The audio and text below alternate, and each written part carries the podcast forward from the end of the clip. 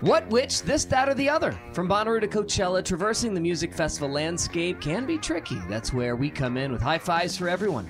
The What Podcast with Brad, Barry, Lord Taco, dedicated to exploring the entire festival scene. Brad has worked in the radio industry for more than 20 years and currently lives in Brooklyn, where he is program director for three stations, including one in New York, one in Detroit, and one in Miami. Barry's been a reporter for the Chattanooga Times Free Press, covering all aspects of the entertainment industry since 1987. That's before you were born. Lord Taco, the smart guy who makes these podcasts on our website at thewhatpodcast.com work. I'm Also, really good at identifying babies, loves blue haired moms, PBR, and his beautiful Volkswagen bus. We all fell in love with the Bonnaroo Festival years ago, not only because of the amazing bands that play there every year, but also because of the incredible community spirit that has developed around it. Radiate positivity. And we really like talking about the inside baseball stuff when it comes to putting on a huge music festival. So join us. You can hear the What Podcast on the Consequence Podcast Network or anywhere you find your favorite podcasts. Hey, pod people, Engineer Adam here, jumping in for a quick second to let you know about the brand new all in one platform for all of you creative podcasters out there. Anchor makes it easier than ever to make a podcast. It's free to use and has all the creation tools you need to record and edit your podcast right from your phone or computer. Plus, Anchor will get your podcast set up on Apple, Spotify, Stitcher, wherever podcasts are found. Even better, Anchor helps you connect with sponsors, even if you're just starting out. It's the perfect choice for podcasters, so make sure to check it out. Download the free Anchor app or go to anchor.fm to get started. That's A N C H O R dot FM. Back to the show. The music world moves fast. Want to stay up to date on the latest albums and get in depth examinations with the artists? Check out Consequence of Sound, the podcast. Bite sized album reviews for the music fan on the go who wants to stay in the know, and much more. Subscribe to the series on iTunes or your favorite podcast provider and let the writers of Consequence of Sound steer you right. Check it out at consequenceofsound.net slash COS podcast.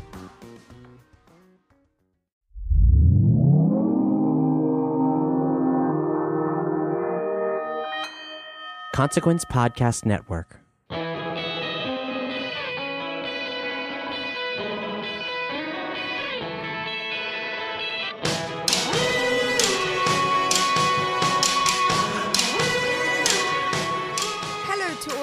Pod people out there. I'm your host, Leo Phillips. I'm giggling because I called you pod people again. This is another episode of This Must Be the Gig.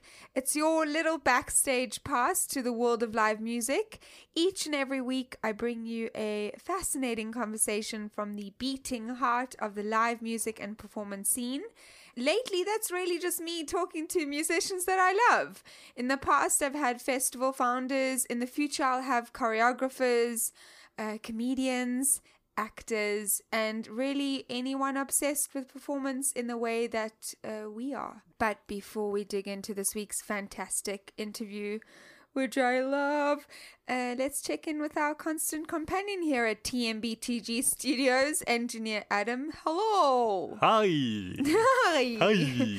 God, we just get worse every week. It's like we don't know how to say hello to each other.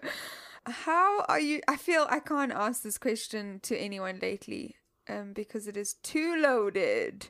But how are you doing? I am doing. You doing? I'm living. I'm living life large and in charge. I nearly smacked my face into the microphone. I'd like to tell everybody that. That's the kind of week I'd it like to is. tell everybody that. I'm incapable of giving an emotion to how I'm doing, and you're hitting your face on the mic. I think, That's the I kind of think week. We're doing well. Nobody gives a SH1T as well. This is a very PC show. If Yeah, you haven't, yeah, no if you're only cursing. tuning now, hey kid, hey five year yeah, old no kid. curses. What do you think this is? Harry Potter? Anyway, listen, don't you dare. That was a good That joke. was such a good joke. Yeah. Hey. Oh my god. But I am also, if I'm going to ascribe an emotion, let's say I'm happy because of the new national song that came out. I know. Can you I've- believe it? I can because I've been holding it a secret for a while. You knew about this? I did. I'm a big fan. Yeah. I'm a massive fan. And the best part of the national is how no one knows that you can actually run to national songs. That They're all sense. like you're emo, you're weepy, stop crying, get with the love of your life, don't die. And I'm all like, run to terrible love and you'll feel better about yourself. That makes sense. I could see that. There's a lot of running songs in this new album too. Oh, you have the whole album. Oh my god. Let's not talk about it. Maybe about I'm it. allowed to say that. Maybe What's I'm allowed what's to the that. what's the album called? I don't recall. um I am easy to find. And you know what else is easy to find? What? Our episode with the Nationals Aaron Dessner Oh from gosh, last I year. totally forgot about that. So if uh, you're hungry for more national talk, if you're Oh, really Aaron's eager so to learn more, go back and listen to that episode. We talk about Boston Calling. We talk about his origins in performance. It's a great chat. Do you know what else gives me a similar jolt of energy to new national news? What's that? This week's guest. Oh my gosh. So, what is so wonderful about this moment is that I was scheduled to interview Natalie Prass during Iceland Airwaves in November last year, just a few months ago. And I thought I was okay going in and out of the cold, cold outside, hot clubs, whilst also desperately clutching at the last bouts of health that I had in Oh, my no. in my body I feel like this is going to take a turn. and I got laryngitis. Oh my god. the larynx.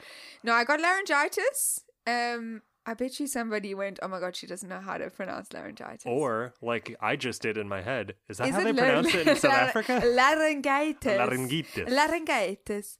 Um. Anyway, I got laryngitis. Lost my voice during a time where I was taken to a festival to use my voice, and it wasn't only I laugh, but only because it's so sad. It's so sad. It's one of those moments where like you have to stand in front of a mirror and cry and watch yourself crying. Because I was so sad, not only because I missed out on so many opportunities. You know, it's the, Iceland is a really special place, and interviewing someone there is uh, kind of a dream. hmm And this was the first year with my podcast after going for so many years, and I couldn't interview her, and I had to cancel, and I never cancel. I will do it even from my bed in my nightgown, but I didn't want her to get sick because she means a lot.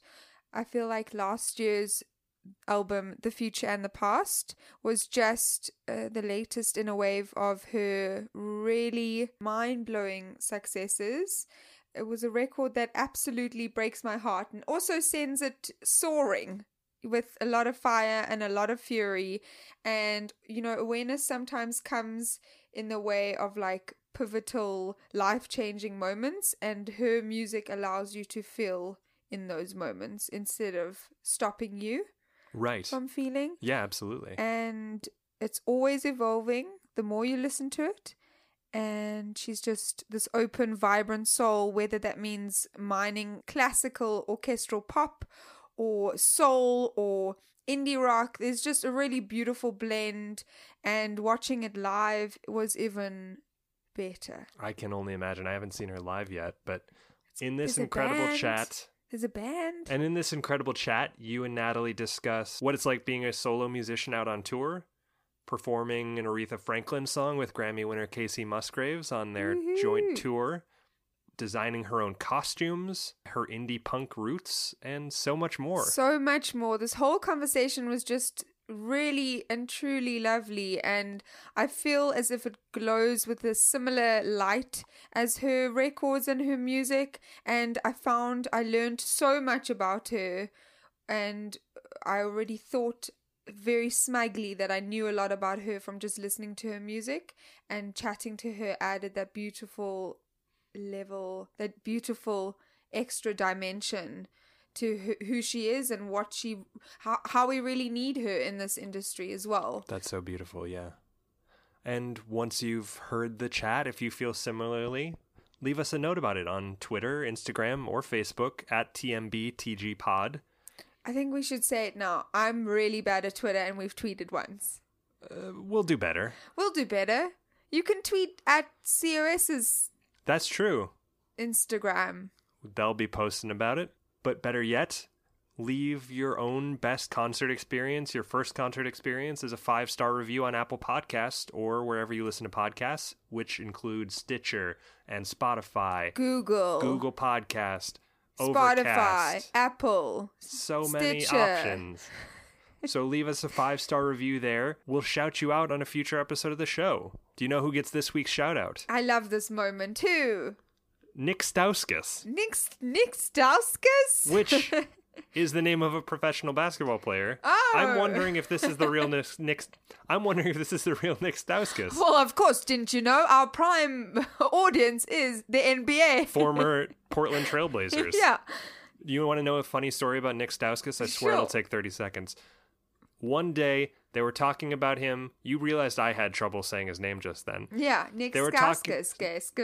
They were talking about him on the broadcast and in the closed captioning. Somebody who was typing up the closed captioning accident, ac- Accidentally. accident, Oh accidentally, God. Accidentally. absent-mindedly, and accidentally. Of course, that was intentional. We Somebody, shouldn't talk for a living. somebody wrote Sauce Castillo instead of Nick Stauskas, which is perhaps the greatest so nickname in sports history. Nick so Staus Castillo. this goes out to Nick Sauce Castillo Stauskas. Do you think Uh, the person was hungry? I'm sure. But let us not be delayed. This is me and Natalie Prass. Enjoy!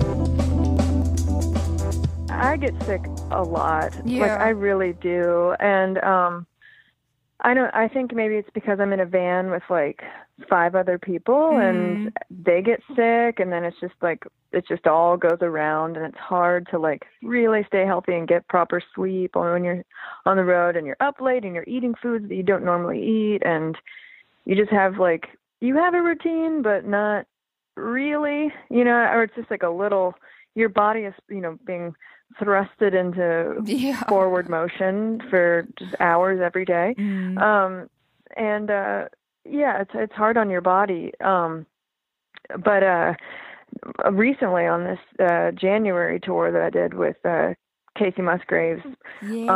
um my guitar player has a son. My guitar player has a son and I think he's just exposed to more germs than I am. And he came into the van sick as a dog. Oh, And I was like, oh man. and like, I just know that like I get sick very easily. And so, of course, like a few days later, I end up getting really sick. oh my gosh. And so then I end up, I go to three doctors and I'm like, the first two, I'm like, please give me steroids, something. Yeah. I can't Yeah. sing. And finally, the third one gave me some steroids. And I was, that's like the, that is the very last resort. Mm. Um, mm. because you don't want to get like use that as a crutch by any means. No. You want to learn how to like um you know work around your sickness, but th- it was so bad. Yeah. Was so bad. I'm so sorry. Did you have uh, you, you yeah. did you you didn't have to cancel any shows or anything? You got the medication No, and it I got better. Yeah, and like I even did a tiny desk performance, and I was so sick, but I was just on the steroids. Oh So, no! you know, like so, notes did come out of my face. But I mean, I can hear it. I'm like, oh my god, I'm like really stuffed up in that Yeah. video. But whatever. Um, I think only uh, you we- can you know, hear but- that. You know what I mean? That's something Yeah.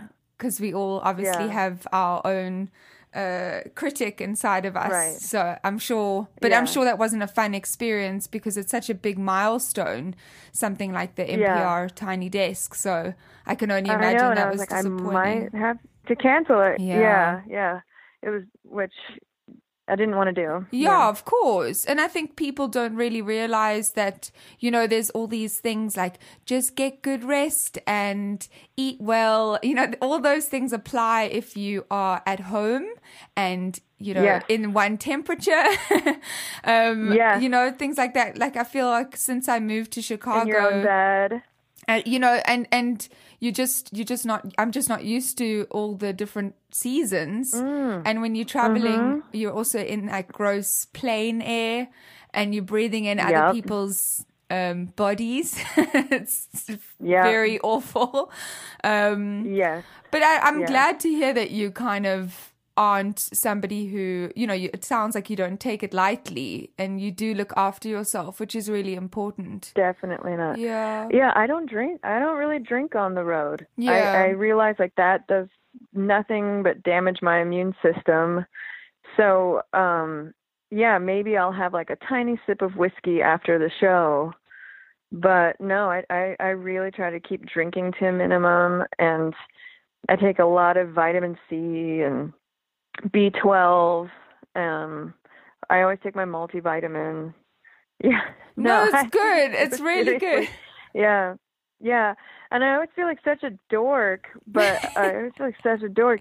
Um, but we had Stella Donnelly from um Yes. Australia. She was opening for us for like a month and she doesn't she drinks less than I I mean she doesn't drink a drop. Nothing. And I was like, "Oh, I feel so much better now." yeah i also don't drink i think it's i feel like it's Yeah. such a easy way to do your job in a really uh, productive way it's like what Yeah. you know n- not drinking uh, not that a sip or two or a drink or two affects you but i certainly think that there's so many better ways to put your focus especially now that we're all collectively feeling that slump um, and that heaviness i think drinking is Yeah. certainly not Yeah. but I th- also think it's kind of an old trope, the whole rock and roll Yeah. musician getting drunk. And I mean, there's still obviously bands out there doing that, but I definitely don't think that it's the healthiest route, and especially th- since everything's on social media. Um, you know, bands will get Mm-hmm. Right. scrutinized more than than uh, uh, kind of applauded for their genius. You know, if they're like all sloshed around the stage, I don't think that's Yes. very Yeah, yeah, attractive yeah. or appealing. True.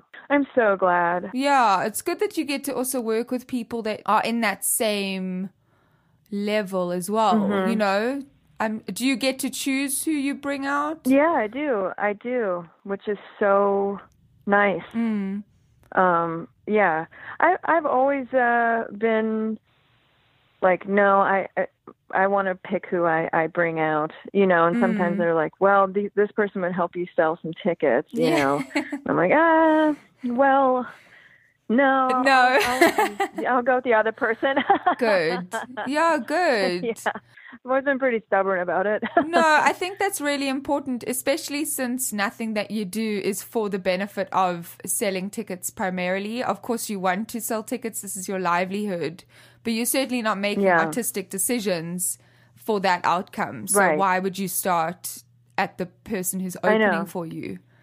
I think it's strange. exactly. And especially Exactly. touring, there's a lot of pressure already. Mhm. Oh yeah. Yeah, it's it's it's hard enough already being out there and like why would I want somebody opening for me where I'm I don't, you know, maybe I'm not really into what the music they're making or they're an asshole like no, I want Yeah. to be like like uh somebody that I want to support and like hang out with and get to know and I believe in what they're doing and yeah, uh, that's very important to me. Did you Yeah. did you have a bad experience that set you off on this motion and toward picking and being very picky over who you want to have, or did you, or have you just always been that way?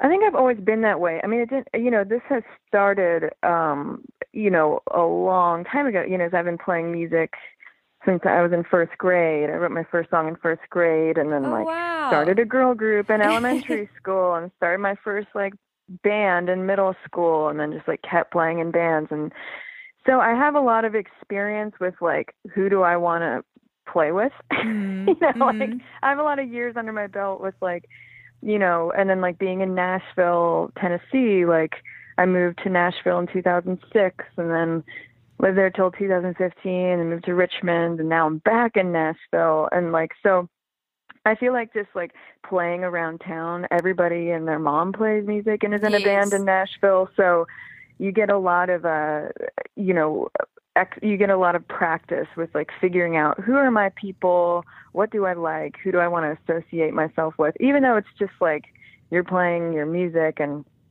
but you know you're you're kind of like strategically in Nashville especially you can't just like throw yourself onto any gig. You have to be pretty strategic about it because it's a music town and like you don't want to oversaturate yourself you know.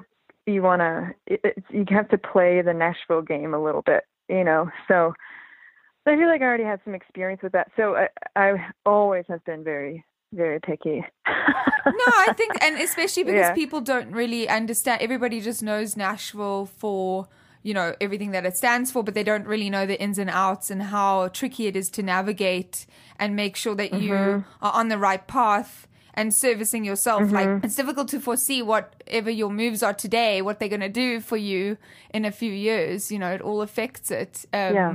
but wait so you started in Yep. first grade what what was the Yeah. what made you start were you writing or just uh, doing cover songs what what what what were you doing Yeah, no, I, I wrote I wrote my first song in first grade. Um, I've always been very interested in music just naturally. Um, my dad is not a professional musician and was not he like wasn't home, you know, a lot. He would get home super late from his job. Um, but sometimes he would play acoustic guitar. And he, my dad has written music, you know. Um, and so he would play acoustic guitar sometimes just in the living room and then I would be like, "Ooh, what are you playing?" yeah and and he- he'd be like, "Oh, I'm just making it up." I'm like, "Oh, cool. Like that sounds fun. I want to make up a song. People write songs. Great. Like I'm going to write a song just like my dad." And so wow I played um my parents had this like electric piano and um uh, I wrote a song about finding the last tulip on earth. Um like this like total What? fantasy, like Oh weird apocalyptic like Okay, hang on. know, That like- is the coolest thing. But how did how did you know when you were younger that life was going to be so terrible? but you found beauty in Uh, that one tulip. Oh, Yeah. That's amazing. I mean I am the youngest. I'm the youngest of three and I feel oh, like me too. Yeah. maybe I was exposed to some things that like you know, like my older sister and brother, you know, not really, you know, I think maybe I I just knew of like sadness in the world or something. I don't know. I don't know. Maybe I just like it was like this this subconscious thing and like this super fantasy. I mean, I've always been a super like in my own world kind of person and especially when I was growing up at my parents' house. I was just like this total freak weirdo kid. You know, I was definitely like the kid that lived in her bedroom and like Mm. never came out. Mm, yeah. you know, or, or like was just like always out doing something. So um yeah, I uh so that was like my music became my like way that I knew how to express myself and I took it and it was a way like oh people like are paying attention to me when I play music and like it was also something that I really loved to do and like could do for hours alone in my room just like playing piano like my little electric keyboard and like Wow. playing little games with myself um like I developed like not perfect pitch but it's kind of close like playing just playing little games with myself like blindfolding myself and like hitting a note on the keyboard and like being like okay that's a B flat like and Yes. then taking the blindfold off and being like oh my god yay you know just like just like really like got super into it figuring out other people's music um and then um I the two girls that lived on my cul-de-sac I was just like we should start a girl group and write songs and perform on my neighbor's front porch and like invite the whole neighborhood and I mean, I feel like that's wonderful. Yeah.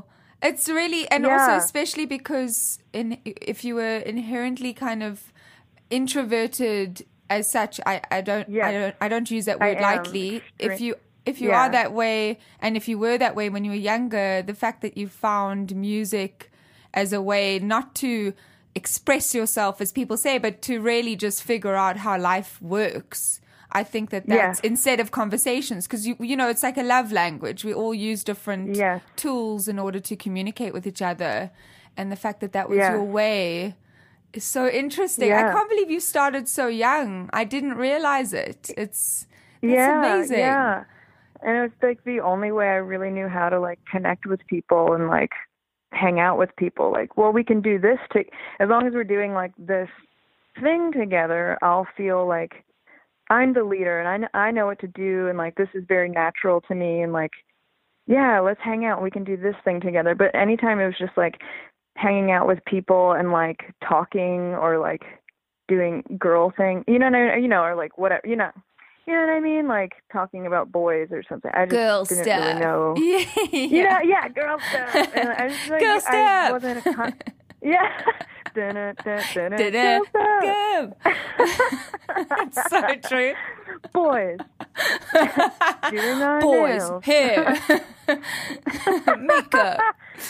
Oh, Yeah. No, but it's true. I was a it's kid of the '90s, like that was still just like what Yeah, you know what I mean? Like I feel like girls nowadays, it's it's different. Mm. so maybe. different. I don't, I don't know. We used to like yeah. play with. We used to like take CDs, like when CDs came out, which was like I don't even know when we got it in South Africa, but I remember we it would be a whole party. Like I remember when I got the Toni Braxton Oh. CD, and like we took the Toni Braxton CD, and like we opened up the leaflet and all read it, and that was like our girl party. And then we had like we we would just run around so and, cool. and play. It was so play orientated. It wasn't like none of us was stuck. I don't know, judging each Yeah. other, which I feel like is a horrible trait of what social media can potentially do to younger girls now. I'm very grateful of how I grew up. I'm sure everyone in the generations before us was saying the same thing. Right, right. That's true. Yeah, because if, can you imagine now going up to a bunch of girls living in your cul-de-sac if you aren't like the cool girl? Can you imagine saying like, "Hey, you guys want to make music?" And then they'll be like, "No, you, you know, like put you in the trash can." How many followers do you have? Let me see how many Yeah. followers you have before I make this decision. Okay. Let me boomerang this moment and then no, but it's true. Yeah. It's really it's it's kind of it, it's kind of a, a heavenly sweet spot that you, that that you landed in. But did you did you always have a sense that you would be a musician or an artist of some kind? Because I think there's a big difference between knowing what you love and what is natural versus knowing what you want to do and what you want to pursue. Yeah. I mean, I don't think I really knew what it meant to get there. I had no idea what it meant to get there. Mm. Um, all I would see were just like people on MTV and VH1 and like be so um like the making or behind the music that show when that came out was like oh my god they're showing me the they're unlocking all the secrets you know Yes. um yeah i i think I, I i did i knew um i wanted to be i was like i just want to be famous that's all i knew when i was a kid like i'm going to be like yeah toni braxton and whitney Yeah. houston and robyn you know um because you know robyn was popular in the 90s and then Yes. you know Yeah. i was obsessed with her I know, me Um, too. yeah, and uh yeah, but I, I had no idea what it meant to get there. And then in Okay. high school, I got more into like the DIY punk, um, that kind of music scene. But I still was like the outcast of that world um, because I wasn't playing wasn't playing punk music or hardcore music. Um, but it, it definitely was. It started like, okay, wait, I have to work really hard and like you know be around all of these boys because I was literally the only girl that was in bands um that I knew of at least. And like I feel like I would have heard of a, another girl like Yes. so into the music scene in my in my area. Um and uh just being like okay like this is going to be a long process. I have a long way to go because like oh that band is playing at that bigger venue or opening for that band. And like i'm not doing that yet so what do i have to do to get there? And just realizing like it's not about like i can write songs in my room all day every day but that doesn't mean anything. Like i have to like you know figure out arrangements and figure out like how I can be somebody that people want to like go see and like Right. people want to ask me to open for them. Like so that started in high school.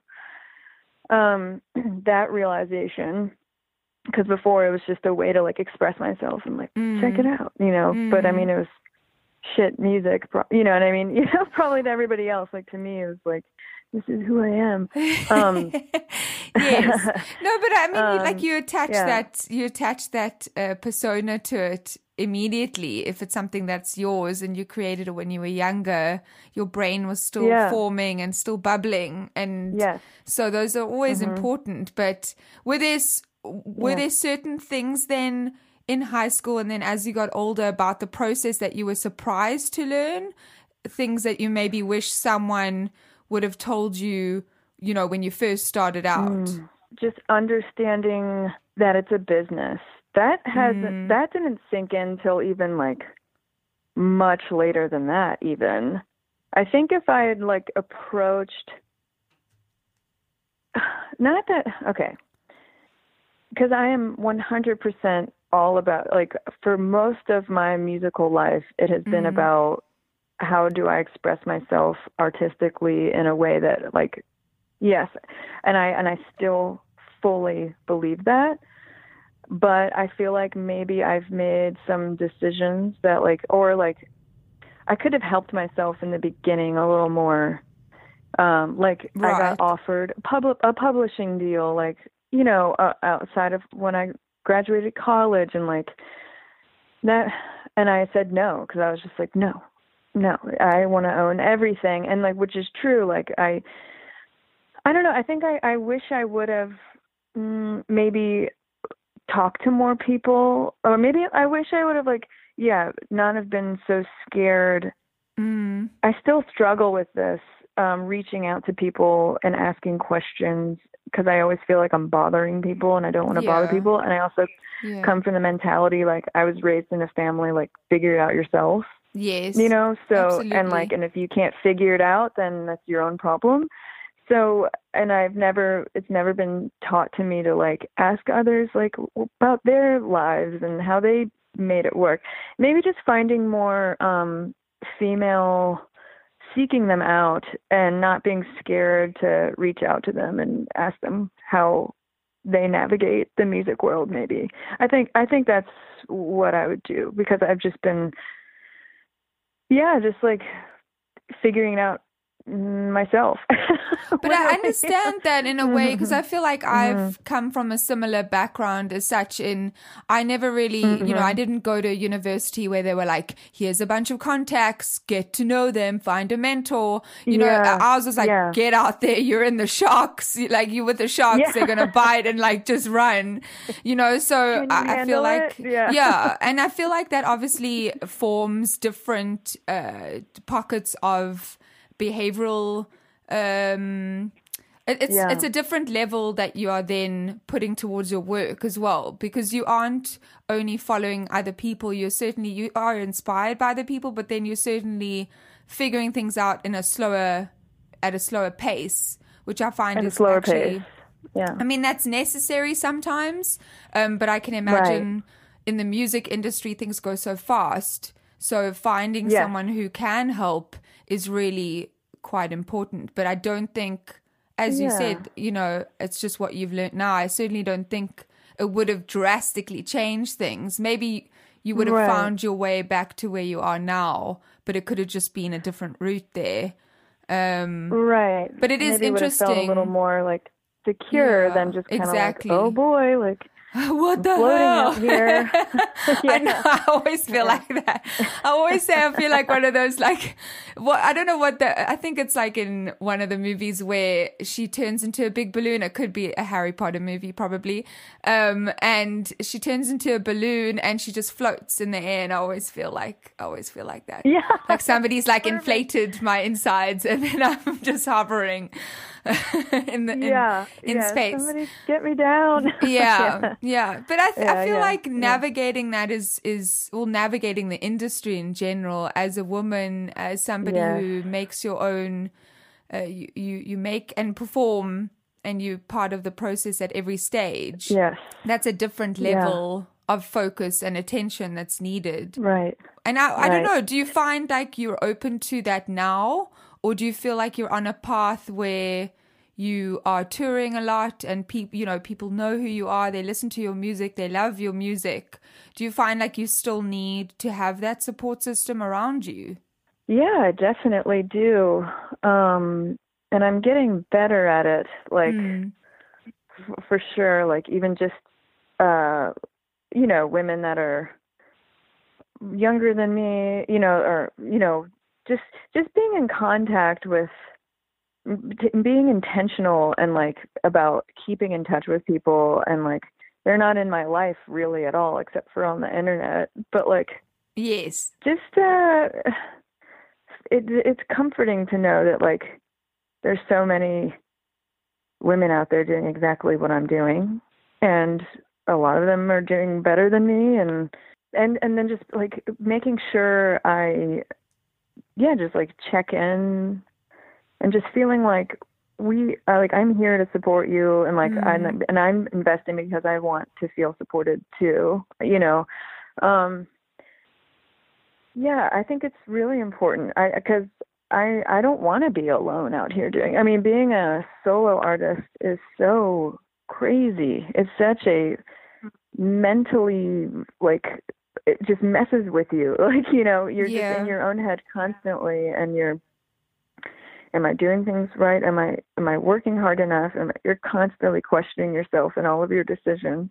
At least I am. Maybe not other people are, but Yeah. um you know and i'm uh and i want to be the best i can be i want to be genuinely myself and i want to be like positive and um and i feel like i have to make sure i have people around me and like know that there's people out there that have my back in order to feel safe to keep doing this weird job you know because you're really just like putting yourself out there 100% of the time you know to be scrutinized and to Mm. be torn down um so it's uh i mean uh, yeah it's very very important yeah i i definitely like feeling like i'm alone in this um would be like Yeah. so paralyzing to me I'm sure, especially considering yeah. how many amazing people you've worked with. And, you know, you even Mm-hmm. mentioned Kacey, you were just touring with her. And there's so many people around you that you can. That that Mm-hmm. can give you that access to feeling part of a group, but I understand sometimes like which part of the process then is completely yours and will never be shared. You know, because obviously you have your amazing band that I love. Uh, you know, Mm-hmm. you guys just play so well together. Um, how Yeah. so? Is there any part of the process then that is absolutely just private and and it's it's just yours? songwriting um i mean i i do co-write a lot but that doesn't necessarily mean that i'm just like i i come to the table pretty prepared with what i want to do um and a lot of the time when i reach out to somebody like let's collaborate and i i've found out about myself i only like working with people that i trust i really Yes. like um i don't like being in a room with somebody i don't know for many reasons and it's not Yes. their fault it's it's just uh our culture it's just like me and how, what i feel comfortable with but um Absolutely. I uh yeah, I I I most of the time when I'm coming into like work with somebody I have a big chunk of it written already or I have like I want to do this kind of song. Um so that's definitely like like my like what I want to do artistically and like what I want to say and like the kind of music that I want to make you know sonically everything is I'm thinking about it constantly like because I'm I'm such a fan of music. There's always music on in my in my house. And um and I am always thinking about the possibilities of what I could do next and like what you know yeah like what I want to say and like ev- everything you know because it, that that's the fun part for me is like the blank slate and Mm. and what yeah i mean i'm also my own stylist um i Oh, you are. all- I like, love all- your outfits. Yes. Sorry to Thank subject you. you, to, Thank but I, you. Yeah, they're so yeah. great. Like I Yeah, went thank nuts you. when I was shooting your show.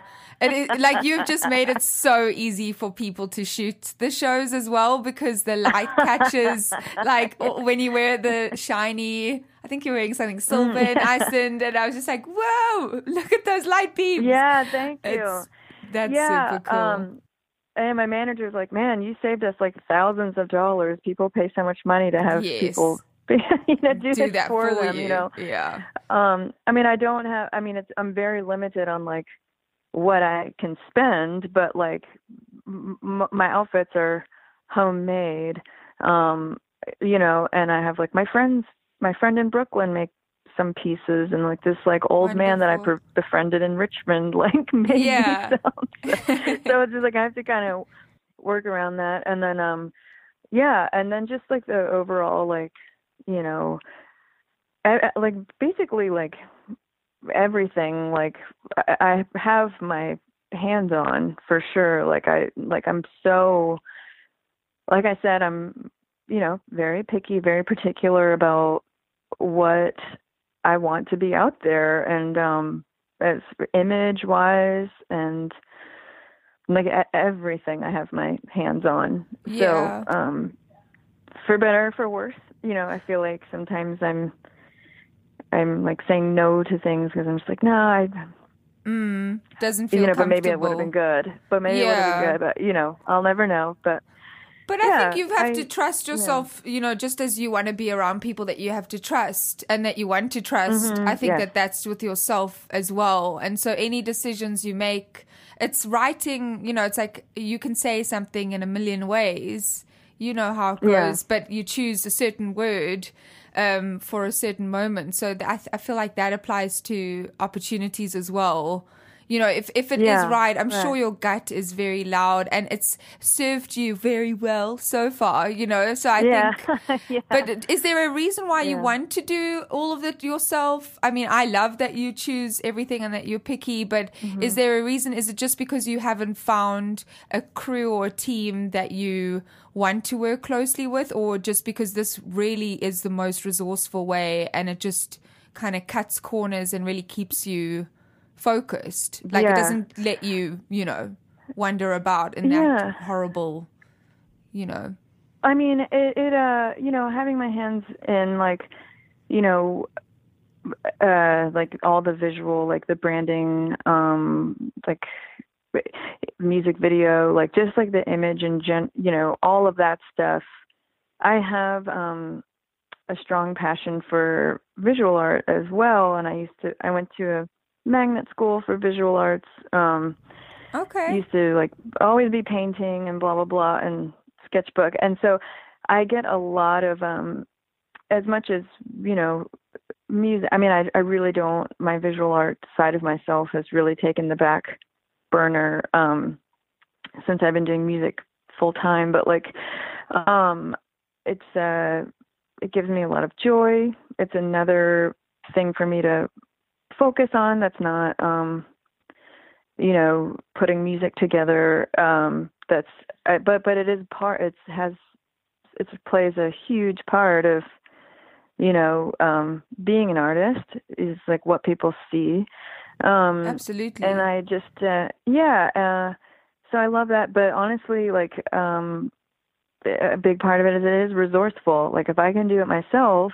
then i can save money so i can pay my band a little bit more you know or just you know i i'm still very much like just getting by you know Mm, exactly. and yeah. i'm proud yeah and i'm proud that like you know i'm uh, this is all i do but i mean Mm. it's very much like okay we gotta be we gotta plan Yeah. really plan this out Mm. um um yeah so it's difficult because knowing Yeah, where to uh, yeah. allocate all of that, especially I, I can imagine Mm-hmm. is, is is hard because you want to make sure that the people around you feel valued, that you feel valued for your time.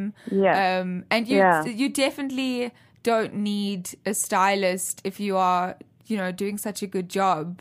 There'll be certain moments Mm. where I'm sure if there's someone particular that you are dying to work with that has a vision that can elevate your own vision, I'm sure that that collaboration, when it comes, will be worthwhile. Yes. But for now, being on the road, it's like it's so difficult as is. You know, I don't even know Mm-hmm. how you would wash that dress that you wear. Like that thing looks like it looks like. It, I mean, how many do you have? How many of those do you it, yeah. have?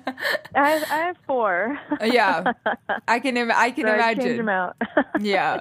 No, I always I always think about that because you know, like I see people on tour all the time, and then because I have to document it when I'm shooting sometimes, and then if I see Uh-huh. them in different countries wearing the same thing, I'm like, whoa, that thing made it, made it so far, eight months down the line, and it's not like turned to tissue paper, you know?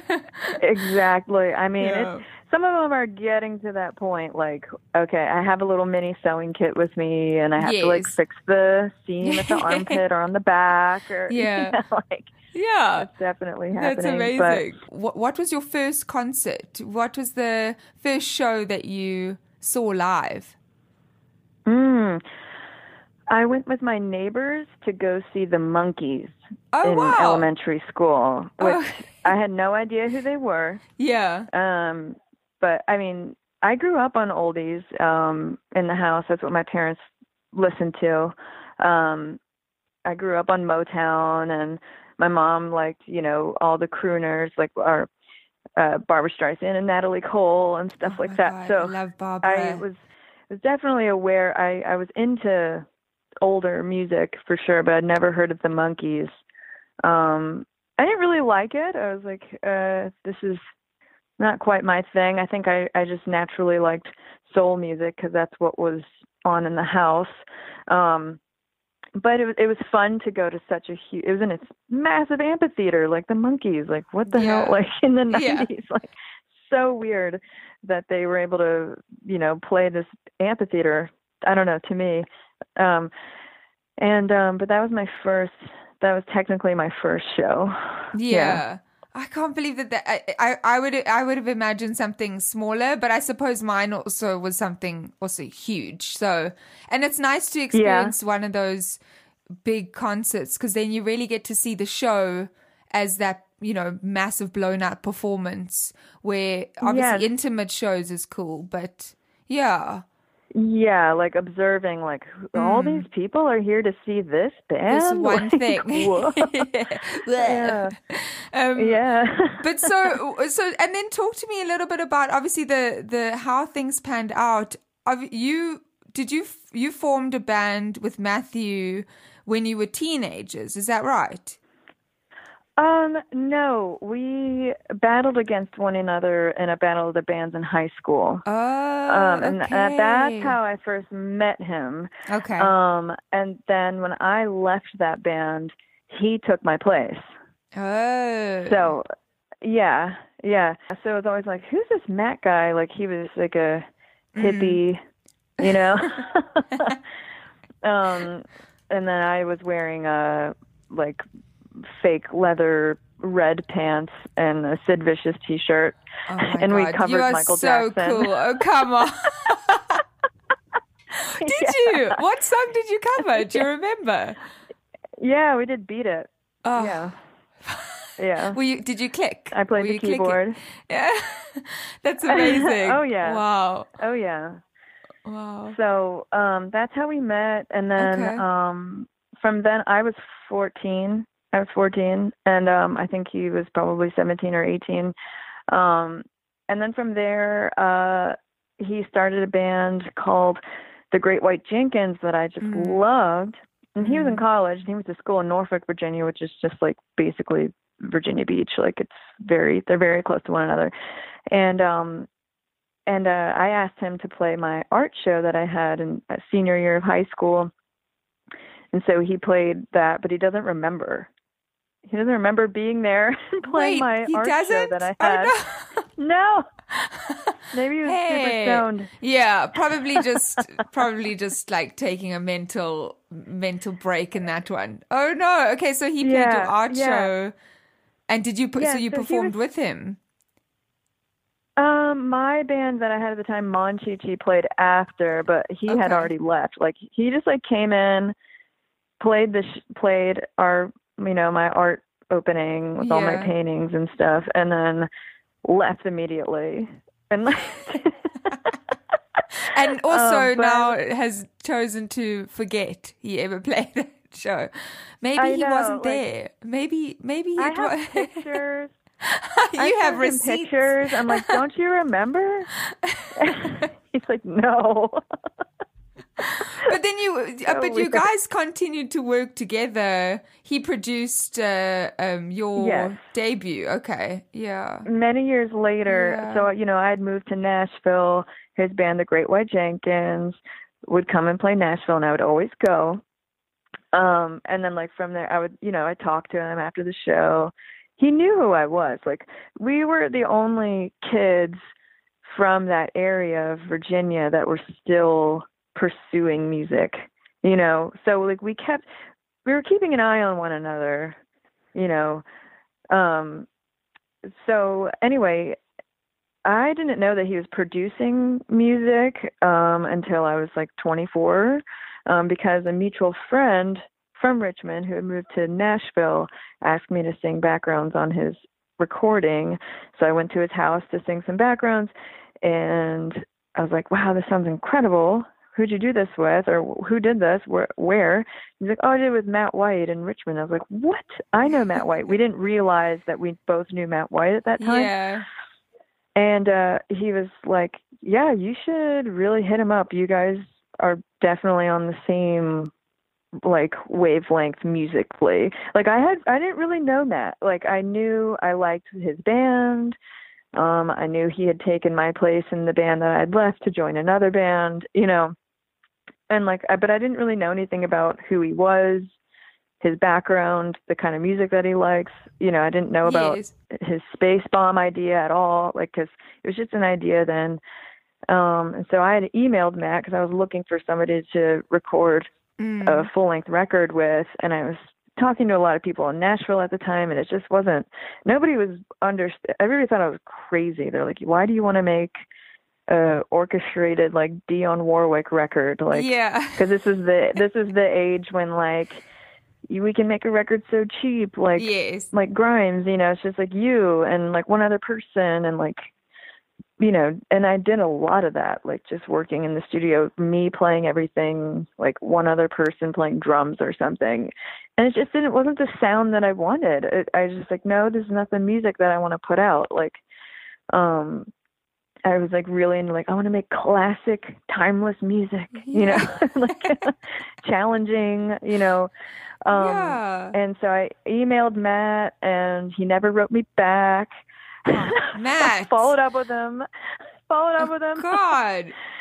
Um, and he, he was eventually started writing me back. Um, but I was like, yeah, you know, this is you know 2010, I think, maybe 2009, 2010, and it's just like. You know, I hear you're super into like Brill buildings, or I, I read an interview with you. You're into the Brill building songwriting. You're into Stax. You're into Motown. I was like, that's what I love. You know, like I think we should Yeah. do this and um but i also had zero money you know I had nothing um but uh so you know a year later or so or or maybe months later not that much longer after he saw me open for that mutual friend in nashville because matt was playing with that friend in his band to support that record they had done together and i opened the show just by myself and I was wearing this like silk teal polka dotted um uh long skirt and like long shirt thing that I got at a vin- uh, thrift store.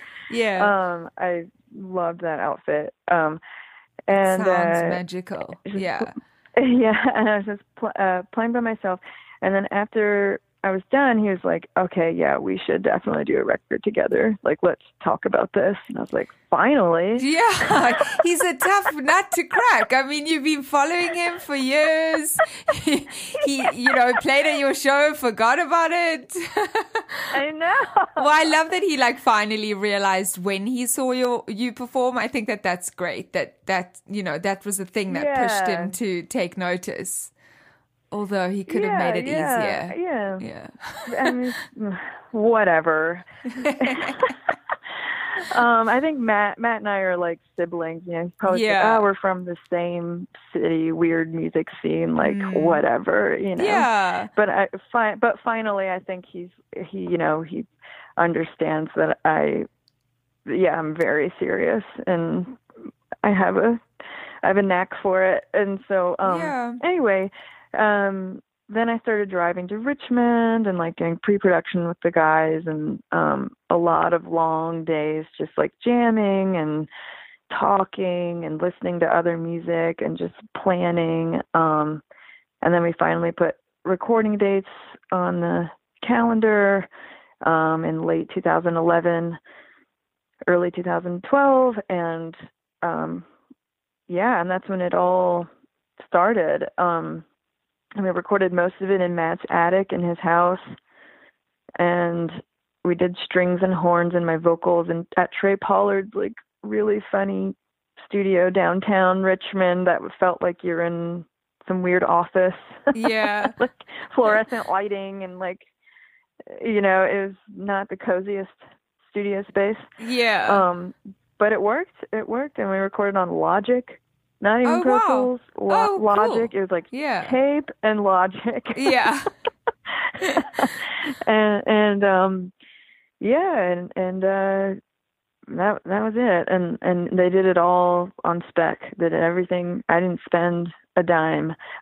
i had a kickstarter that i did but i used that kickstarter money to um you know fund me not working at that time and Yeah. driving and food buying food for people and yeah so it was um yeah 'cause it wasn't like Different. a ton yeah. of money it wasn't and a ton of money. challenging. yeah, and especially Yeah. because of Yeah. where you are now, I can imagine looking back at those times. It's like, do you remember performing during those times? Like how how much of playing live at that moment, especially when you were really just pushing along, um, how much Yes. of that felt like a creative act as opposed to, you know, just you getting up on stage because you had devoted your whole life. You have devoted your Yeah. whole life to to this. So, how were those 1st first performances for you? something that has changed like ever since you know i've been signed and it's like okay this is your record and this is the music that people are paying to see. I feel like before this you know I, yeah i got signed. I was so experimental um musically and that's something i still very much am. Like you can hear a shift from Mm, yeah. basically from record one and record two um because i think that's just who i am always exploring and i'm always trying to like challenge myself and the listener but like but but but, but before and i think this all started because i went to a flaming lips concert in in high school and it blew my mind Really? and it was just like and it was really? like yes and i think Wayne that's when is it all started like ridiculous. yeah. yeah, yeah. Uh, uh, it was the Yoshimi record. They were touring on that. Yeah. Um, and my my friend that I was in a band with, we were in like a piano drums duo. Um, he was doing front of house for them. Like they were just at that time they were just using the house front of house person, and so and so he got me into the show, and Wow. I got to sit um at the soundboard and just watch it the whole thing from the best seat in the house, front to you know back, and yeah. I was like, this, they are having, this is like a visual artist musician's dream right here. Like, and just going for it, experimenting, being totally crazy, and it works. And so I think that ex- that sparked in me. Music can be anything and so fun, and like I need to find out who I am, and just I'm going to like throw everything at the wall and like not hold myself back. Like I was in so many bands. I wrote really weird music. Um I was always drawing up weird costumes for me to wear. Like one time for my band um in Nashville, I bought all these black sweatsuits from, you know, mismatched from thrift Yeah. stores and then I and then I um sewed all of these string beads, like silver string beads on the sweatsuits and then over the hoods. Yeah. So when you put the hood on, it's just like a mask of string beads that swayed. And like, like, one of those sunglasses. curtains, like the seventies, curtain, like a yes. curtain. Oh my Yes. god! okay. Yes, and just like stuff like that, like making. I was got really into making sets on stage. I was making my most famous one was a, a neon rainbow stalactite stalagmite cave Oh um house show that I put on and I made the whole house into like this psychedelic cave and then I played Dude, a show and like sounds invited all of my weird artsy friends and we did to walk know, into and, this um, into the sci-fi womb. yeah Yeah. yes with lasers and fog machines and like That is five so dollars cool. get Yeah. in and you can and i got a keg and yeah so i i was just like throwing everything at the wall um um and just trying to i was like i'm young and i have so much energy and just like trying yeah like wanting to like make a statement yeah, Mhm. discovery and Mhm. um and now uh you know obviously you know i it's i wear you know like for the past year i've been wearing you know we're all like doing this thing and it's you have to make sure you you don't i can't i can't go nuts like that anymore you know um i guess i could but Yeah. um but always like the biggest uh you know criticism i got living in nashville was like what are you doing here like why aren't you in new york or why Mm. aren't you in some like other city that understands you a little better like who are you what what are you doing you know and that was always um That's so sad though, because obviously Mhm. there's a certain face to Nashville, but I certainly, you know, I certainly don't think that it, it has to be the same way forever. Like who is who is Mm-hmm. Right. dictating that? Like who are the big um loudspeakers? people on the yeah yeah people on the business side like i had like um like my musician friends and my art art friends in nashville like you know loved it. And i had my scene you know and it was like i think people like would call on me to help them think of like ideas for like the next thing show you know like it was always planning for the next show what we were going to do.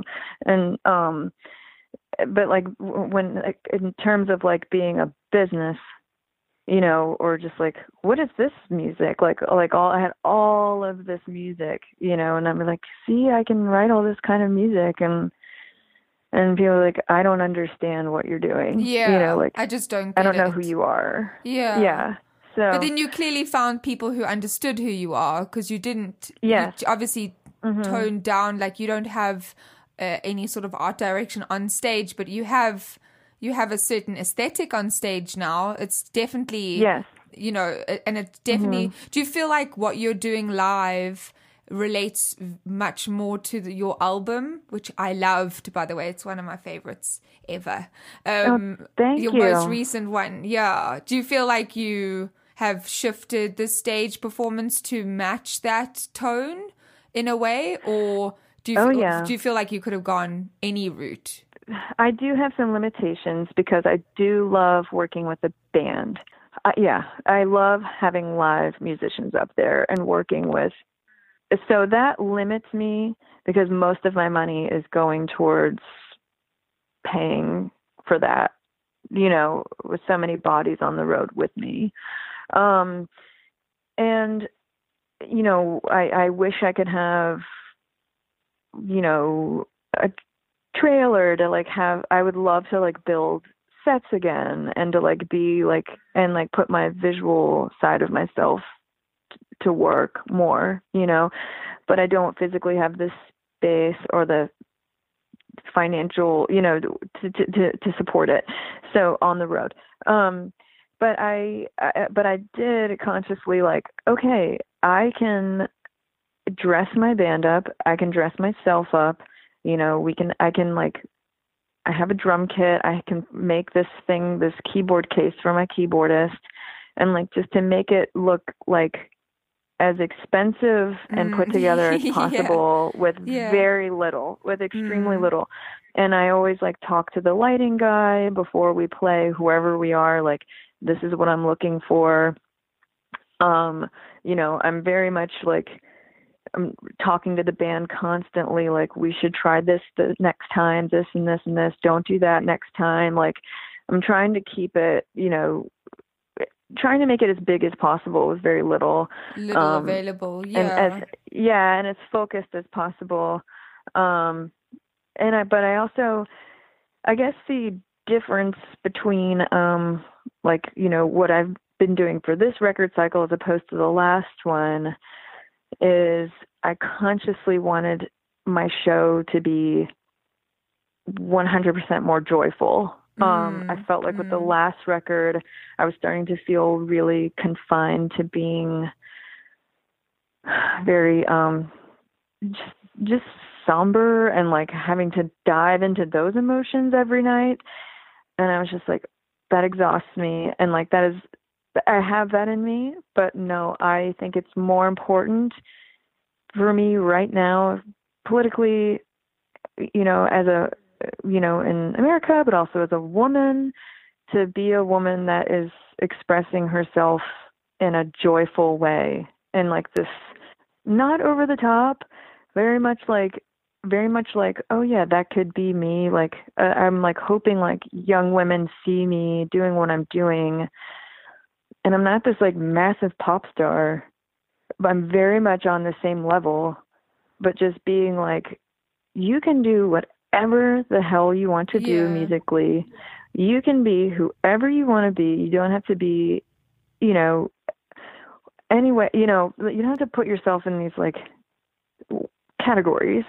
Um and um i wanted to not play guitar as much. I wanted to be a front man and i wanted to get in people's faces and i wanted to feel the stage more. I wanted to be more present in my own body and like and just be this vessel of like just trying to just be like I want to make a statement by just being a hundred percent like myself and and um yeah uh But that's also very Yeah, hard to I- do. yeah. I feel like being Mhm, introspective and and writing those songs in the studio is one thing, but then actually going out and having to feel heavy every night, recounting those Mm-hmm. Yeah. moments of the song that you wrote is Yeah. is is a very different thing. And I love what you said Yeah. about um, being more open because I definitely feel like a guitar. Although it's a wonderful medium in telling a story, is definitely it, it can definitely put a space between you and the viewer if if Yes. you're wanting it to Uh, you know like you can open it and you can be open but the fact that you dance around and you're much more open with the songs Yeah. it- you know they they they are allowed to breathe in a very wonderful way now especially through the band also um and Yeah. that's that's an incredible place to get to because then every night if you're being if you're having fun you know that's just going to make things so much more palatable for yourself you're going to be able to deal with this with the shitty sides of things um Yes. i can imagine because obviously a lot of your album the political landscape had an impact on your, your songs so you don't want to Oh. feel Yeah. like that you can't express those feelings like just because Mm-hmm. you feel down doesn't mean you need to be writing songs that match that feeling yes yeah I wanted to interesting you know, inspire myself 1st Mm-hmm. and foremost when putting these songs together. At the time, that's definitely what I needed. I mean, it was a very conscious, like, I'm making this into like something you can dance to, you know, or at least sway to or something, or like Mm. stomp around to.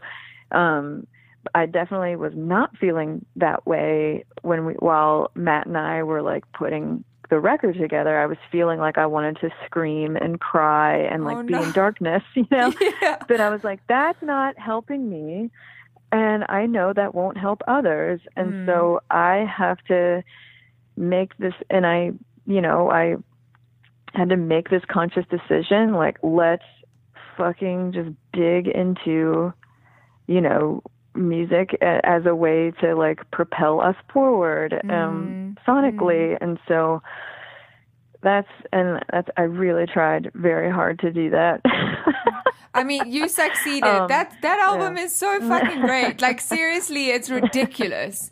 I, I couldn't. I can't. Thank you. There's so much clear passion in like the fire or sisters or um, Yeah. short court style. There's Yeah, like yeah. there's a lot of um, you know there's a there's a lot of there's a lot of moments that are really special. Um, and especially considering you. who you've yeah, it's such a it's a pleasure to be able to tell you as well because I I just sometimes Oh. uh, try and be very professional and I fail. I fail miserably, but really it's it's such a passionate record and I feel like if people don't see you live, they can't get the full effect. Like they can, but seeing you live and performing those songs just elevates it to a level yeah that I didn't expect, you know. But I know that you Yeah. you've performed with uh, another one that I love, Jenny Lewis, and Oh, um, yeah. you've performed now with Kacey, and I loved that uh, "I Will Survive" moment, and I Yes. felt like that that must have been really surreal for you to be able to not only perform with someone who I'm sure you knew of before she's gotten all this attention. She's she's been Yes. in the scene for a while and she's just Yeah. so and she's excruciatingly talented. Um I know. It's ridiculous. so how did that come about? Because the two of you together, it's such a it's a great that's a great mix as well of just where you both come Yes. from. Yes, and she's always evolving as well, which I really I get really excited about artists who take chances and are trying to grow and uh, and discover new parts of themselves. I think that is the most interesting kind of artist to me. Um as opposed to somebody that kind of sticks to the same formula that works, you know. Yeah. Um, so I, it takes a lot of um, courage and um, just thinking outside of the box. It's a lot of it's it's a lot of work doing that, you know, and I applaud her for doing it so effortlessly. Um, and also, I love that she's a country artist that uh, is very outspoken politically because that is uh, it's becoming more popular now, um, and I think a lot of it has to do with her. I think she was one of the first artists on a major platform these you know in today's age that was outspoken about all sorts of things that she believes in that aren't that are taboo in the country world you know?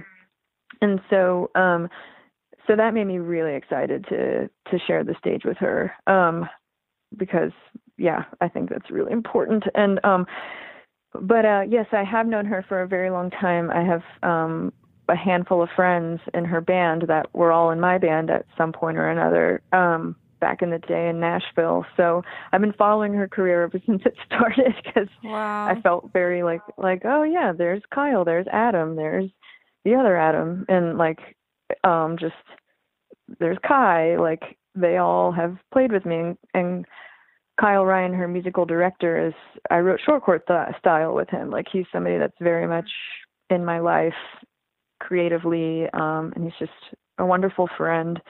Um, but uh, so the the covers, you know, she asked me to open um, for the tour. I immediately said yes, all caps. All and caps, and, and exclamation uh, marks. Yeah. I exclamation mark, yeah. And uh and I just wrote to her on you know we had messaged each other on Instagram before, just like very casually. Um but I said, Wow, like thank you so much for asking me to open. Like I'm really looking forward to it. She's like, Oh, I'm just so happy that you said yes and you're doing it. Like I'm such a fan. So I'm like, Wow. that's cool. And then and then she texted me um two days before the tour started and again was just like, I'm so looking forward to this. Please let us know if there's anything we can do for you. Um also let's work up a groovy cover. And so then I gushed back, of course. Um and then I was like, okay, well, just to get the ball rolling, how about I Will Survive? And she was like, that's perfect. Wait, so Great, have you always easy. Wait, how did you how did you decide on cuz you are as you said as a next to you being a musician and an artist you're also a fan. So how did was Mm-hmm. Yes. that just something that you felt would suit the moment or like how did you how did you come uh, to that Well, it's, song? well, it's the ultimate feminist LGBTQ Mm, uh, kind of like uh, you know just a marginalized group kind of anthem in general, I think. I mean, it's when that song came out, it was so important culturally in America, um, in disco music. It was such like a cultural awakening in our country. Um, it's just it, it was just such an important song, um, and uh, I used to sing that song in middle school. Um, I was part of this uh, this show called Rhythms of Life, and we like went through the um, the different eras of uh, soul music and African American music, and um, and I got the part to do it. this like little ten year old, eleven year old white girl, um, and we would travel to different um, high schools and perform it. And my songs were "I Will Survive" and Donna Summer's "Hot Stuff," which is hilarious. Um, yeah. and and um and also some other ones but those are my solos um and um i've just always uh felt very connected to i will survive um it's i mean that is a song that has such a powerful effortless chorus that just anybody can relate to it and sing it and feel like it's lifting them up. And and that song is just constantly evolving and um you know it's it's just it's always relevant. That song is always relevant. And so and she's such a uh voice in the lgbtq community. Um and i was like i think this would be absolutely perfect for us. Um and um and she's a feminist as well. And um I, and and it worked. It worked so well. It came together so easily. And it was so moving being out there like i mean first of all she didn't have to ask me to step on her stage with her and perform like how cool is that? Like her uh, her sharing her stage Mm. with me the opener like i'm just happy to be playing 40 minutes you know before in her but like wow. Yeah. in the beginning yeah b- like that's an honor in itself but then like yeah. She's like yeah come on stage. Actually come up from the back and walk down my stairs like wow okay like you know just like making me feel just like really just opening up her world to me which was i was really grateful for um um and then just looking out into her massive audience who are all just like losing their shit like they're Yeah. all like everybody is singing every word, or at least the chorus, dancing. People are in the aisles, all sorts of people, all different ages. And just everybody knows that song and is touched by that song and just, and feeling so, and I feel like that's the kind of song that is bigger than me and bigger than Right. Kacey and like bigger Mhm. than even like Gloria. I mean, in a way, it's like a, rel- and I feel like it's just a very important personal song to everybody, and it's like a spiritual song, you know. yeah, it's taken on a different um, life. Absolutely. Yeah, Yeah. yeah. Um, so anyway, it, it was just very surreal um, being up there with her and witnessing that, just looking out and and just knowing people are like just lifting people up. It just feels so good. I'm So sure, good. especially because of what Yeah. you, you know, also getting access to not only her but her fans as well is such a Mm-hmm. is such a motion toward a bigger, you know, getting into a pop realm and getting those Yeah. that kind of attention is is not easy. And the way that she's done it i think is so clever and so smart. And it sounds Yeah. from everyone that i've spoken to that's worked with her um, she sounds like she does it in such a kind way just as you do also. You're very um, you're very focused on who you're working with and you make sure that you're working with the right people and you're not falling into a trap of just you know getting any name um, and the kind of businessy sides of things um, but so what did you do when you 100%. what what what did you do when you were done singing? Because there's so many like parts in that song other than just the chorus that are so impactful. So like I can't, I can't Right. even imagine how exhausted you must have been afterwards. What did you do? Or maybe enlivened. I don't know what kind of effect it had it had on you. It does take a lot out of you. I mean, because I, you know, I had my set. You know, you play your forty-minute set, and I couldn't like change. I can't change or anything. I have to stay in my outfit. I mean, I guess I could have changed into my sweatpants that I wear in the van, but Yeah. I don't think that would have been what I would have wanted to see as an uh, an audience no. member. um, well, you could have. I, I could have, I guess, but no.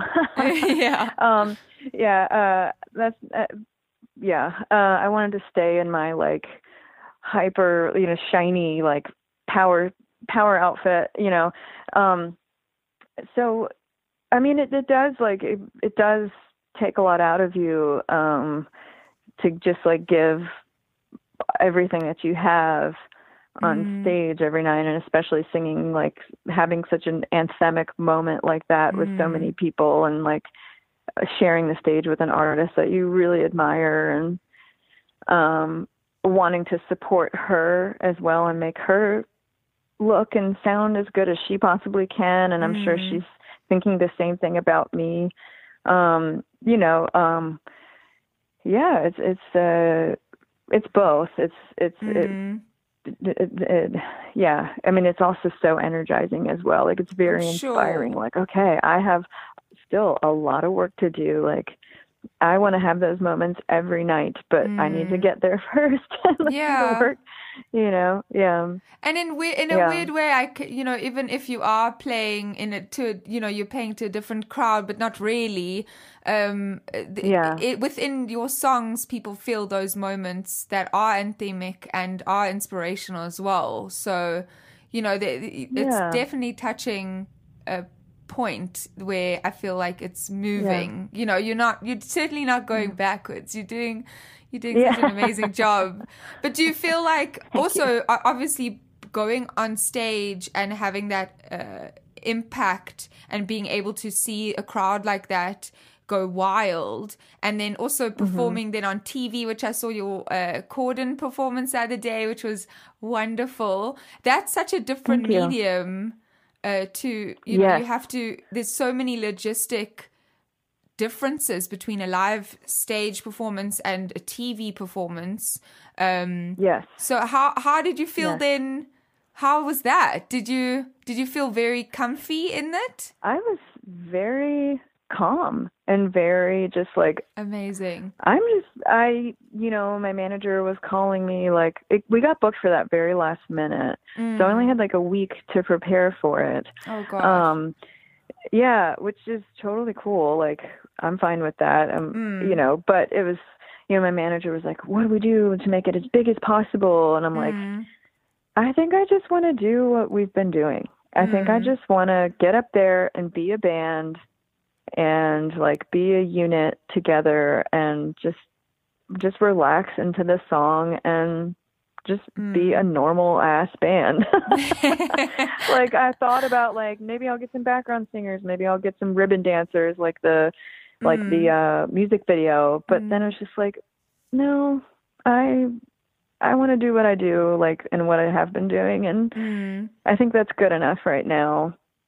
Um, so especially I was going through some heavy stuff with the, um, you know, the, news at that time. Um, somebody in the music community that uh, at one point I was very close with. It, like it was just like I was I was Oh, exhausted. I was just like Yeah. I was just like I was exhausted and I was just Mm. like I'm glad I'm getting out of bed right now. And so I'm Mm. I and I yeah, I just want to go to LA with my Mm. friends and get up there and just do what you know. be a Yeah. band be Yeah. a fucking band and and i and and i think we did that um yeah i was i was very proud of everybody and we were very calm the whole time and it really helped having i love reggie watts and his Yeah. band's energy so, So, yeah. much I feel like Mm. I'm I understand them so well, like where they're coming from as just like these art crazy artists, musician dorks, you know, like Yeah, like, just on my level. yeah, and And really having focus. them, like, are yeah. yeah.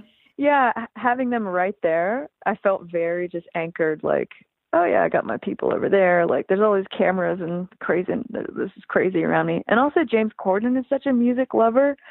We all know that, and that made me feel really comfortable too. It was like I'm in I'm in my element here. You know, I'm in this weird platform of TV and it does feel very unnatural, but but it's also like I have people around me that get what I'm doing and that's all I need right now. Yeah. You know. I did. I'm sorry So, about that that's- yeah. whole thing. I didn't even. Uh, I, I I knew that you had obviously worked with him, but I didn't think of uh, even approaching the subject. You know. I, Oh but, yeah. You know. we I, don't I, have to talk about that. no, I'm sure. I, I, I, ju- I wanted to ask if you wanted to talk about it. I, I feel like everybody Mm-hmm. is feeling a lot of effects, but I didn't like have people asked you about it just because you were the one of so many, you know, that's being close. So did people approach you about that? Because I feel like Mm-hmm. oh everyone's yeah. Oh been. yeah. Um well not not not in um the press by any means, but Mm. just like friends. Yeah, I've gotten a you know, it's getting a lot of um texts Yeah. and a lot of just like let me know if you need anything and and the, and then my close friends in Nashville which has been that's been the best part about moving to Nash back to Nashville is I was here for so long it's such like a pivotal time in my life you know Absolutely. my 20s Mm. um so I made a lot of like just of those friends with those deep connections that have been with me through you know the growing years and Yeah. that um I feel so, like a lot of girlfriends so they would come over and just hang out with me um cuz my Mm-hmm. Yeah. my partner my fiance is on the road right now and was on the road um when that all went down um oh gosh. so- oh, that was really comforting um and yeah and now I've had some really good like distractions like Yeah. Corden and good. um I have a show with Kacey tomorrow and um and my best friend came into town to hang out with me and yeah. so I, you know, from New York. So it's there's been a lot of um support and been talking to a lot of the other the other girls involved and that has I realized uh I never processed it, so I just shoved it away very as Absolutely. deep as I could. I just wanted it to go away. Um so desperately it's just like I want to forget that even happened. I'm so embarrassed and ashamed and like how did that fucking happen to me? And um so I was like, I'm I'm like that was so crazy getting swept up in that. I'm so much better than that. Um and uh like I'm and I found my person Mm. through it and you know and I I feel like well it led me to this person and maybe if I hadn't gone through all of that terrible stuff Mm. I wouldn't have been able to appreciate how incredible my partner is.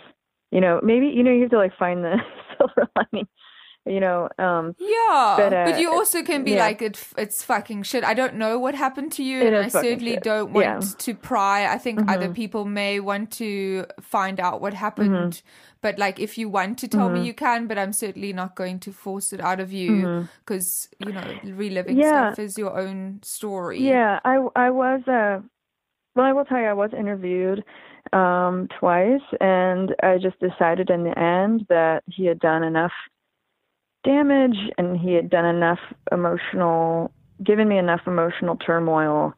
Um, in that very yeah. short period of time that that that all went down. It was like it was like maybe like seven months, maybe, yeah, but like maybe six. Uh, it, actually six, but it felt like twenty years. It of felt like it felt like hell. Um, it was definitely the like worst part of my life that I've lived so far, and um, Gosh, I'm so sorry. and I was just like, and I'm like, I don't want to give that. I don't want to attach. You know, here I am talking about it, but it's like, I didn't want.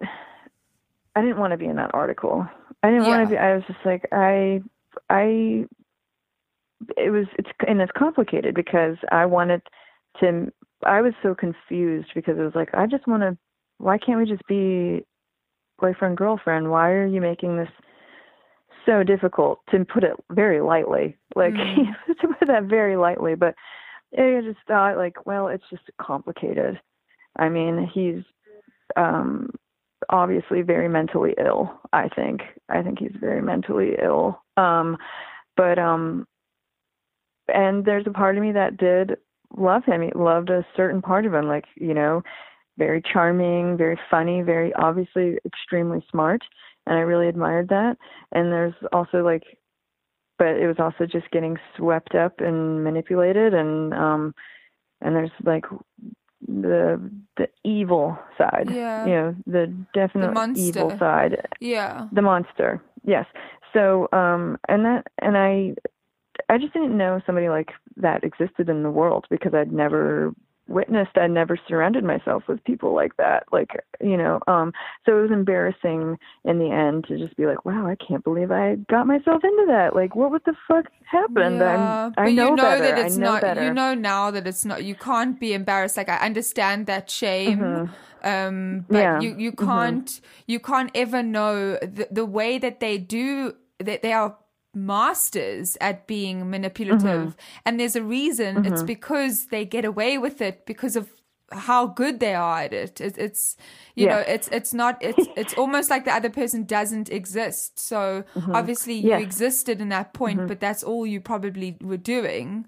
And so whatever decisions you were making I, I, I, I hope you don't feel shame now just because everything uh, I can't, I can't even imagine how many Yeah. people has ha, have been affected as well. And that article came out and so much more came out after that as well. But he had a huge appeal and I understand uh, I understand why uh, you know people were around him. And you also look for the goodness in people you know? Yeah it's that's was the raised, that's who he preys on as well but i'm yes well i'm glad that was you it's astonishing how he he surrounded himself with such good people like he knew what he was doing He Yeah, was doing. exactly. if you surround yourself with scumbags then it's easier to point out a scumbag but Mm.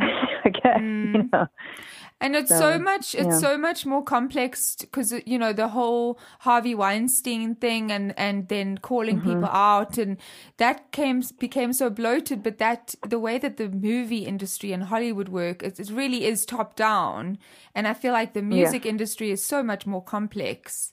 You know the, you- if you're calling one person out you should be calling the manager the tour manager the people in the band you know for watching that behavior and not doing anything about it um well what's what's know. uh crazy is he was manipulating them just as much as yeah other people yeah And exactly um, yeah. I know for a fact. Well, I, I can't speak for everybody on his Mm. team, but the people that I do know personally, I also know that they were, you know, kind of conned and like he held his power over them to Yeah. control and only share. He's a um, just a massive liar. So Yeah. just like people didn't know what to believe. People didn't know exactly what was going on ever. There's just like he created this like tornado of chaos around him all the time. It's like, oh, Ryan's just crazy. Mm. You know, um, no one really knew what was going on.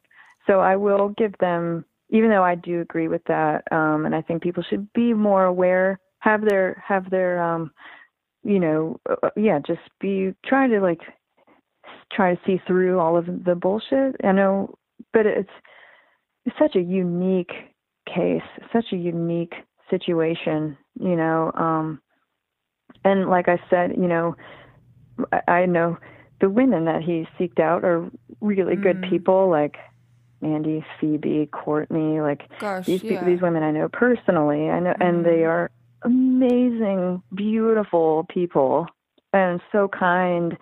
Um, Karen, um, and she spoke out afterwards.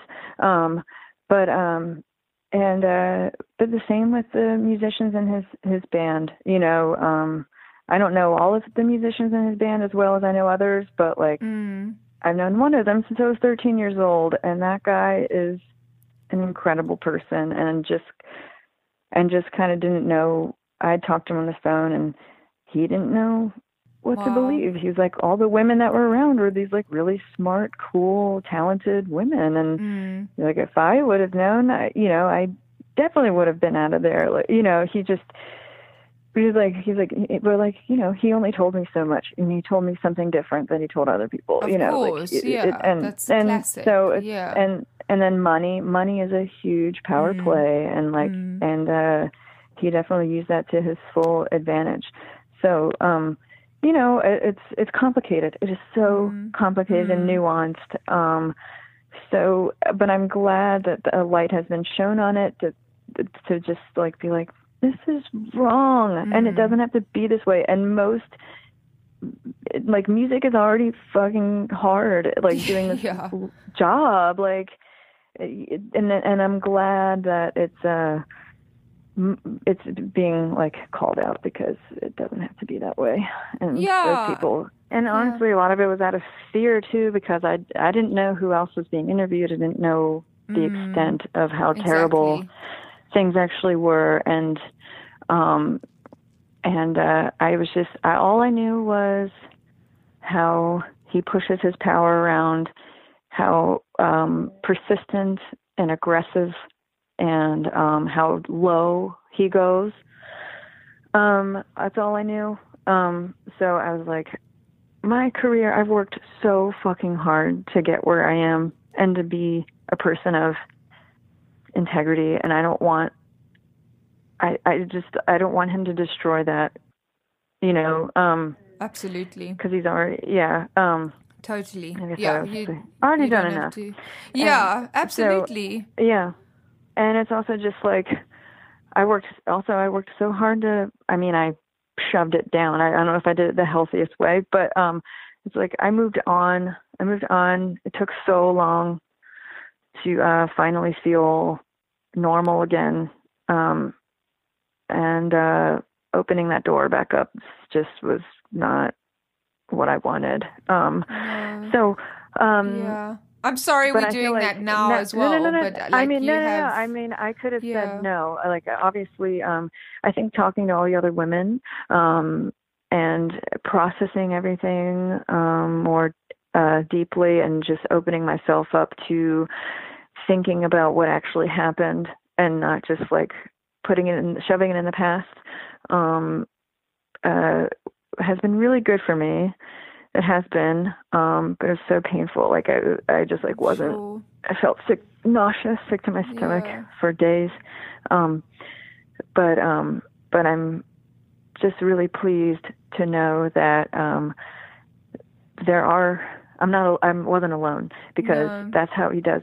I mean, uh, you know, Mandy mentioned that in, in the mm-hmm. article, just saying he makes you feel like it's all your fault and it's, this is solely on you and this is only you that is experiencing this and making him this way. Um, which, uh, which is how I felt. I felt like, oh, like it's all me. This is, mm. it's because of me. He's lashing out and he's acting insane and making my life hell. Um, and, and, uh, um, and you I'm now glad, know uh, that, yeah, it absolutely no, was not you at yeah, all. It was not me. Yeah. Which makes, yeah. I'm sure, will make mm-hmm. you feel even smaller because when something isn't about you, that's also very offensive and disgusting mm-hmm. behavior. But, you know, yeah. I don't even, I don't really want to mention that, you know, his mental health issues because when somebody goes right. for so long unchecked, I can't really use that as the reason he may have right. it or he may, but my sympathy is not towards right, him exactly. and his issues. My sympathy is towards you and other women who felt yeah. uh, victim to that, and not victim as in right. uh, I am helpless, as in you were the yeah. collateral damage to his. Mm-hmm. You know, disgusting, whatever he Behavior. was trying to do. I don't ever want to focus on that or figure out what he ever wanted to do. Um, right. Mm-hmm. But I do appreciate right. you get it. Like it just sounds really healthy how you've processed it now. And even if you did, mm. you know, push it down, it doesn't. However you choose to, how do you know how to deal with stuff like that? As you said, you'd never yeah, met anybody like that. Like, what are, what are the tools? Yeah. You know, you're not when you're born, you're not given mm-hmm. like a starter pack for fucking terrible, disgusting human beings. You know, exactly. it's like we don't exactly. know how to like you malfunction almost because it's just so mm-hmm. unnatural. Mm-hmm. Um, mm-hmm. But I really do respect yeah. you, and yeah, I'm so sorry that yeah, that and, happened. and because and because of the experience, like I said before in in this interview, like mm. I only, I mean, I I've always had that knack to always only work with people that I trust that are kind of in my network and my web already. Mm. Um, but that is like even more so. Absolutely. like, hang oh, yeah. on to those people that um have you know love me and and um understand me and are here to support and um you know not take advantage of me um totally. that is totally.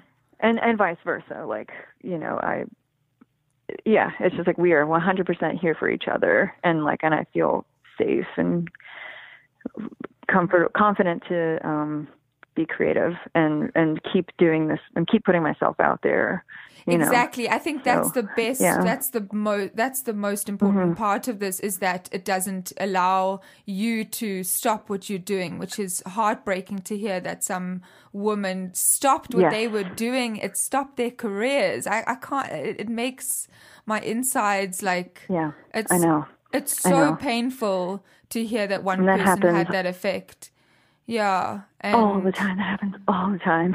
But you you you didn't stop and like god you got better you know it, it, like you you you went and made thankfully. yeah. yeah thankfully you got out of that and yes. I definitely understand mm-hmm. why you're so picky about who you let in, and I hope that you continue mm-hmm. because it isn't about like, oh, there's a reckoning and now everyone can relax. It's it's certainly that No. behavior is systemic. It's it's part of how the industry has, you know, it's it's what the industry's mm-hmm. allowed Yes. to happen.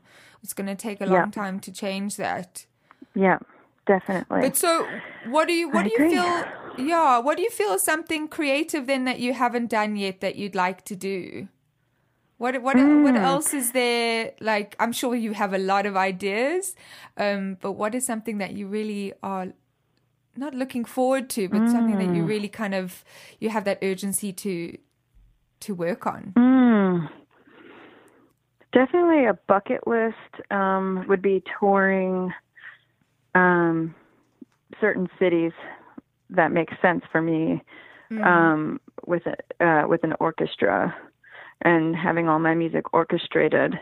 Um, that's something that I would love to do, um, and maybe touring with one other person that could conduct them, um, and then just working with the local um, orchestras in the in the city. That is something that like bucket list I would love to do.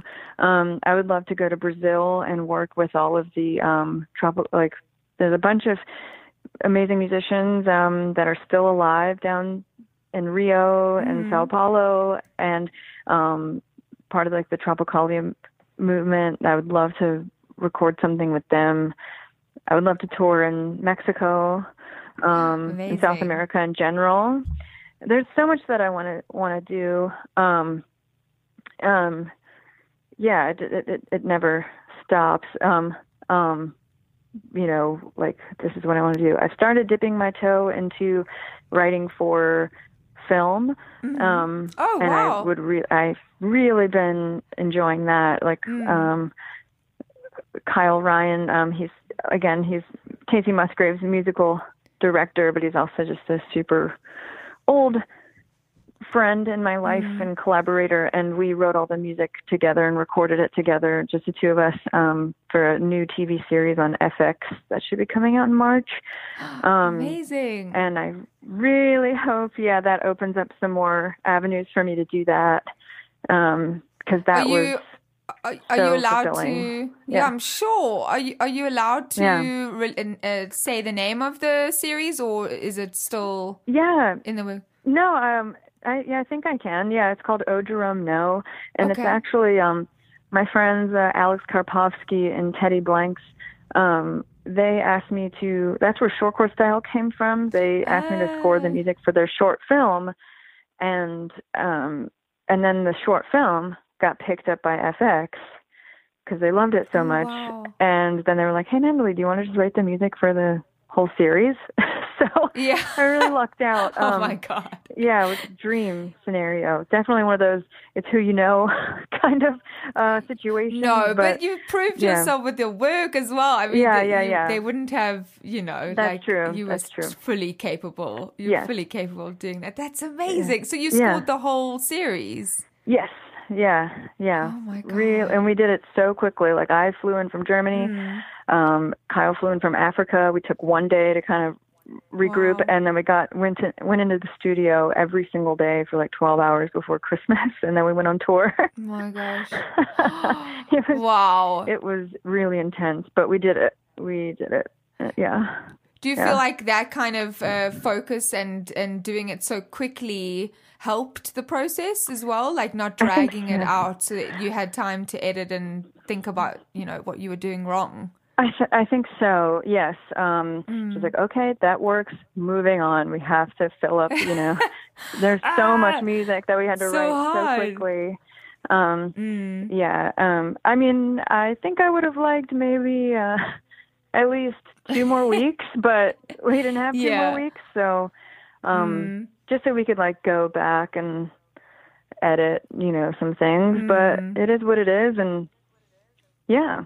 I mean, I think I think we did a really great Yeah. job. There's some really fun stuff in there. Like we were, we were both just laughing, like, "Whoa, I think this is our best work." And you know, it's like, the, you know, you but come up you with said really you're such cool a visual stuff. person. Yeah. Yeah. Yes, and you, exactly. And, and I love that you started to do that. That opens up such a different world. You just, you're Mm. going to take over. That's what's going to happen. You're just going to take over shit.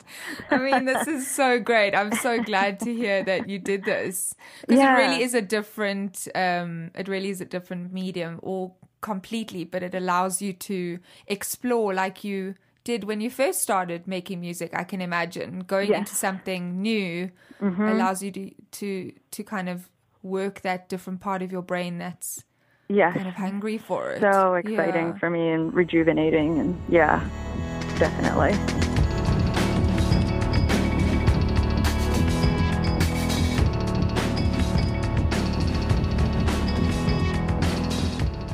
This Must Be the Gig is produced by Adam Kivel, and we'd like to thank Billy Yost and the Kickback for our theme song Rube, and buy their music at thekickbackband.com.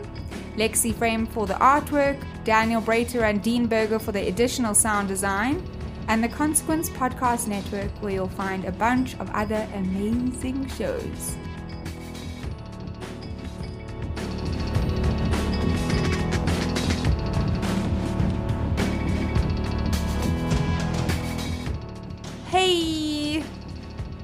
If you've listened this far, why not go the extra mile and leave us a review on Apple Podcasts or wherever you find your podcasts? Your comments provide valuable feedback for us and it helps other people find us too. For information on new episodes, be sure to follow us on Facebook, Twitter, or Instagram at TMBTGPod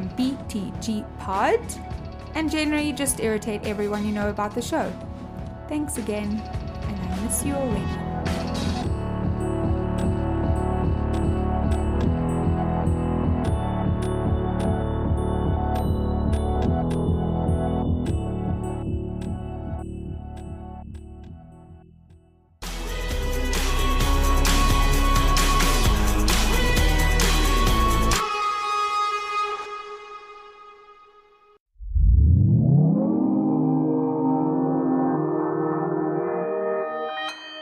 Consequence Podcast Network.